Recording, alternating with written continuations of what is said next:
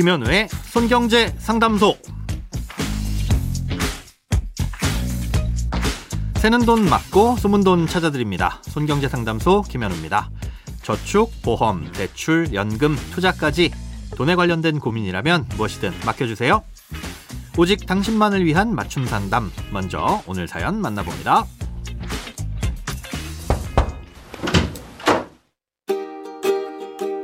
안녕하세요. 매일 너무 유익한 정보로 큰 도움이 되고 있습니다.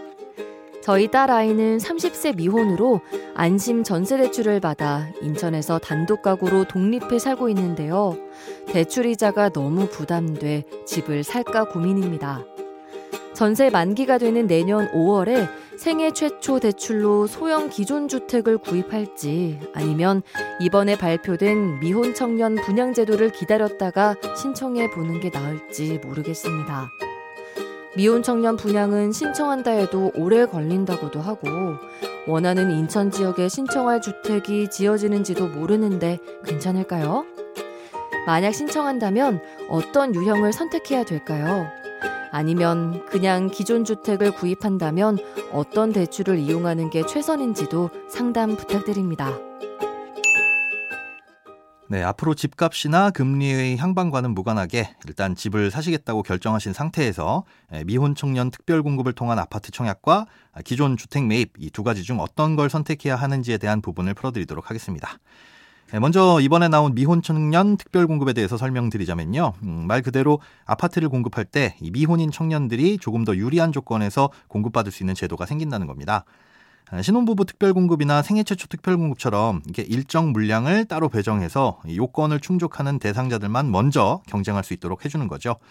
아, 신혼부부 특공이나 생애 최초 특공은 청년의 나이에도 가능하긴 하지만 둘 다 기혼이어야만 하거든요. 음, 그러다 보니 아직 결혼을 하지 않은 청년들은 기회가 거의 없고 또 일반 공급을 노려보기에도 가점제나 납입 금액, 뭐 횟수에서 불리하다 보니까 청약 당첨은 사실상 거의 불가능에 가까웠습니다.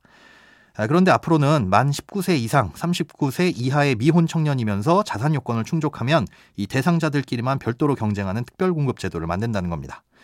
아, 이때 자산 기준은 아직까지 구체적인 내용이 나오진 않았는데요. 음, 아무래도 미혼 청년이다 보니 이 개인뿐만 아니라 부모님의 자산 규모도 따져볼 것으로 예상되고 있습니다. 아, 이 내용은 발표가 되는 대로 손에 잡히는 경제에서 자세하게 다뤄드리도록 하겠습니다. 자, 그리고 분양되는 주택의 유형 중에는 선택형과 나눔형 주택이라는 형태도 새롭게 생깁니다. 에, 지금의 분양주택은 분양을 받자마자 바로 내 집이 되는 일반적인 형태와 그리고 분양 후 5년에서 10년 동안은 임대로 살다가 분양을 받을 수 있는 형태가 있는데요. 에, 여기에 새로 생기는 선택형은 이 시세의 7, 80% 정도의 저렴한 임대료로 6년 동안 살고 분양 여부를 결정하는 형태고요. 에, 나눔형은 분양가도 저렴하게 책정하고 저리로 대출을 해주는 대신에 나중에 집을 팔았을 때 수익의 30%를 공공과 나누는 형태입니다. 아, 이둘 중에 어느 것이 더 좋다고 하기는 어렵고요. 분양할 때 개인의 자금 여력에 따라 다시 한번 판단을 해보셔야 됩니다. 그런데 문제는 이 미혼 청년 특별 공급이라는 게 아직까지는 빠르면 올해 말에 있을 사전 청약에 이 시범으로 적용될 계획이라서요. 실제 분양이 되는 시점은 이르면 3년, 늦으면 5년도 훌쩍 넘어갈 수 있고요. 또 내년까지 계획된 지역을 보면 아, 사연자님께서 희망하시는 인천 지역은 나와 있지가 않습니다. 그 중간에 만약 자녀분이 결혼을 하게 된다면 이 미혼 청년 특공을 기다리는 의미도 사실 없어지겠죠. 그러니 1년에서 3년 내로 주택을 구입하고 싶으시다면 기존에 지어진 주택을 매입하시는 게 맞을 텐데요. 아, 이럴 때 대출은 주택 가격에 따라서 1순위는 디딤돌, 2순위는 보금자리론, 3순위는 적격대출 이 순서로 받으시는 게 가장 유리합니다.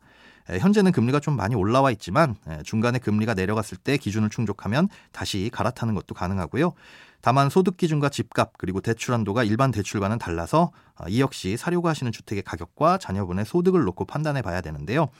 참고로 이런 대출들은 DSR 규제 적용을 받지 않는다는 것도 알아두시기 바랍니다. 크고 작은 돈 걱정 혼자 끙끙 앓지 마시고 imbc.com 손경제상담소 홈페이지에 사연 남겨주세요. 검색창에 손경제상담소를 검색하시면 쉽게 들어오실 수 있습니다.